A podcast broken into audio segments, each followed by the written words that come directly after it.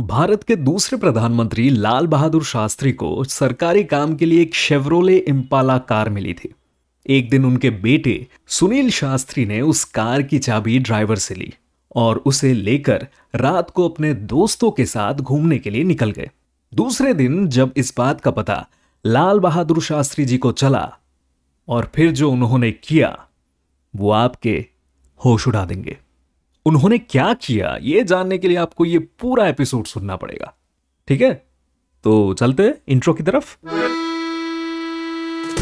हाय, मेरा नाम है शोमेन और आप सुन रहे हैं मेरा पॉडकास्ट थोड़ी कहानी थोड़ा इंस्पिरेशन। इस पॉडकास्ट सीरीज में मैं कवर करता हूँ इंस्पायरिंग टॉपिक्स जो मिलते हैं मुझे एनेक्डोट से, किसी किताब से, शॉर्ट स्टोरी से, लोक कथाओं से, पोएट्री से, फिल्म से और कभी कभी रियल लाइफ एक्सपीरियंस से भी। तो लाइफ और मोटिवेशन के बीच अगर हो कोई गैप, मेरी इस पॉडकास्ट सीरीज पे करो टैप आपके किसी भी फेवरेट पॉडकास्ट प्लेटफॉर्म पर।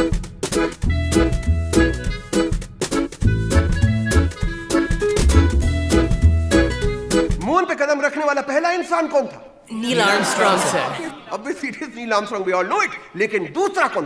Don't waste your time, it's not important. Nobody remembers the man who ever came second. Three idiots movie का ये famous dialogue, Nobody remembers the man who ever came second. आप सुन रहे हैं थोड़ी कहानी थोड़ा inspiration with showmen कोले। पर भारत के दूसरे प्रधानमंत्री लाल बहादुर शास्त्री जी को हम सब जानते हैं, शायद मूवी ताशकंद फाइल की वजह से या उनके जय जवान जय किसान वाले नारे की वजह से और देश के प्रति उनकी निष्ठा की वजह से। उनके सरल स्वभाव, नम्रता और अपनी ईमानदारी की वजह से भी वो जाने जाते थे। वो एक गांधीवादी व्यक्ति थे और गांधी जी के साथ उनकी भी बर्थ एनिवर्सरी सेकेंड अक्टूबर को आती है। चलिए सुनते हैं उनके लाइफ के कुछ किस्से और थोड़ा इंस्पायर्ड होते हैं। पहला, लाल बहादुर शास्त्री हमारे देश के तीसरे रेलवे मिनिस्टर थे। From the year nineteen fifty two to nineteen fifty six.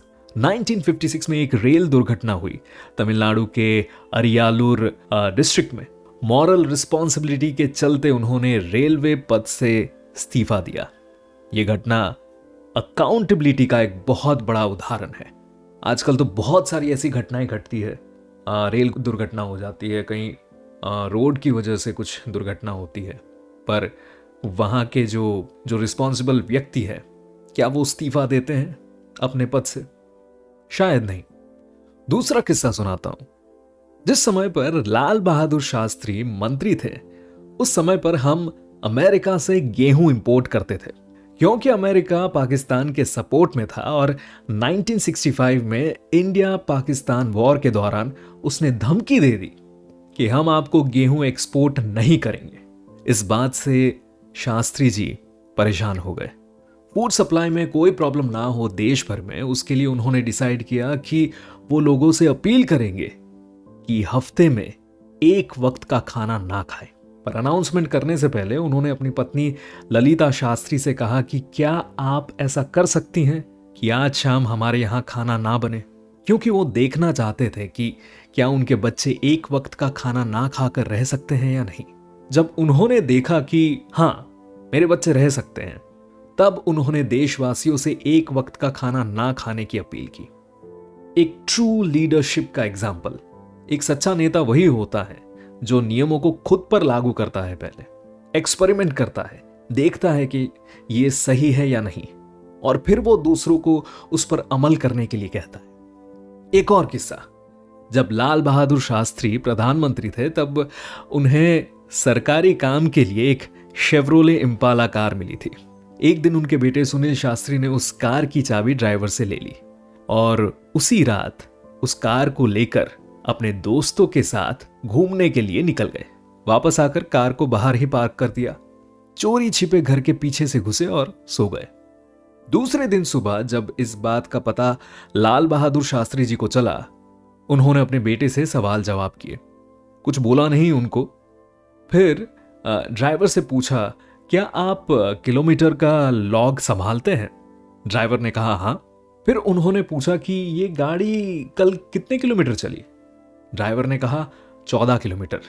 ये सुनते ही शास्त्री जी ने कहा कि इसे पर्सनल यूज यानी निजी इस्तेमाल के तौर पर लिखा जाए खाते में और प्रति किलोमीटर के हिसाब से चौदह किलोमीटर के लिए जितना पैसा बनता है उसे सरकारी खजाने में मैं जमा करवा दूंगा। रिसर्च करते हुए जब इस किस्से के बारे में मुझे पता चला तो मेरे रोंगटे खड़े हो गए। आज के जमाने में ऐसी ऑनेस्टी, वो भी नेताओं से आ, संभव नहीं है। मैं आपसे पूछना चाहता हूं कि क्या ऐसी ऑनेस्टी हम दिखा सकते हैं? ऑनेस्टी का एक और एग्जाम्पल, एक और किस्सा। शास्त्री जी के बच्चों ने उनसे कहा कि अब आप तो प्रधानमंत्री बन गए हैं, अब आपको एक कार ले लेनी चाहिए। वो बात पर सहमत हुए और उन्नीस सौ पैंसठ के समय फिएट कार का प्राइस था बारह हज़ार रुपीस और उनके बैंक अकाउंट में सिर्फ सात हजार रुपये ही थे। बच्चों ने कहा कि नहीं, रहने दीजिए फिर, पर उन्होंने कहा कि नहीं, मैंने वादा कर दिया है तो मैं ज़रूर से खरीदूंगा। तो उन्होंने पाँच हजार का लोन लिया पंजाब नेशनल बैंक से। इमेजिन कीजिए, एक प्रधानमंत्री लोन ले रहा है पाँच हजार रुपये का पंजाब नेशनल बैंक से और बारह हजार रुपये की फिएट कार खरीदी। दुर्भाग्यवश ताशकंद में उनका निधन हो गया और वो लोन चुका नहीं पाए। तब के प्रधानमंत्री श्रीमती इंदिरा गांधी जी को इस बात का पता चला तो उन्होंने लाल बहादुर शास्त्री की पत्नी जी से कहा कि वो पैसे सरकारी खजाने से हम भर देंगे, पर उनकी पत्नी ने मना कर दिया, ये कहते हुए कि ये लाल बहादुर शास्त्री जी के सिद्धांतों के खिलाफ होगा। और उन्होंने, यानी उनकी पत्नी ने, अपने पेंशन के पैसों से किश्तें भरे और लोन पूरा किया। वैसे तो गांधी जी के बारे में आइंस्टाइन ने यह कहा था कि भविष्य की पीढ़ियों को इस बात पर विश्वास करने में मुश्किल होगी कि हाड़ मांस से बना ऐसा कोई व्यक्ति भी कभी धरती पर आया था। और इसी कोट से इंस्पायर्ड होकर मैं शास्त्री जी के बारे में कहना चाहता हूं कि हमारी पीढ़ी और आने वाली पीढ़ी शायद ही विश्वास करेगी कि पांच फीट दो इंच का कोई व्यक्ति हमारे इस देश का प्रधानमंत्री था। अगर आपको इस हफ्ते का एपिसोड पसंद आया है तो उसे अपने दोस्तों के साथ शेयर कीजिए, अपने प्लेटफॉर्म पे इसे रिव्यू कीजिए और हाँ, फॉलो या सब्सक्राइब करना मत भूलना।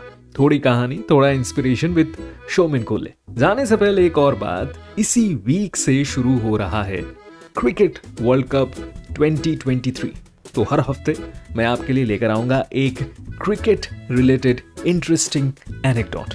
तो सुनना मत भूलना आपके फेवरेट पॉडकास्ट प्लेटफॉर्म पर। मिलते हैं, बाय।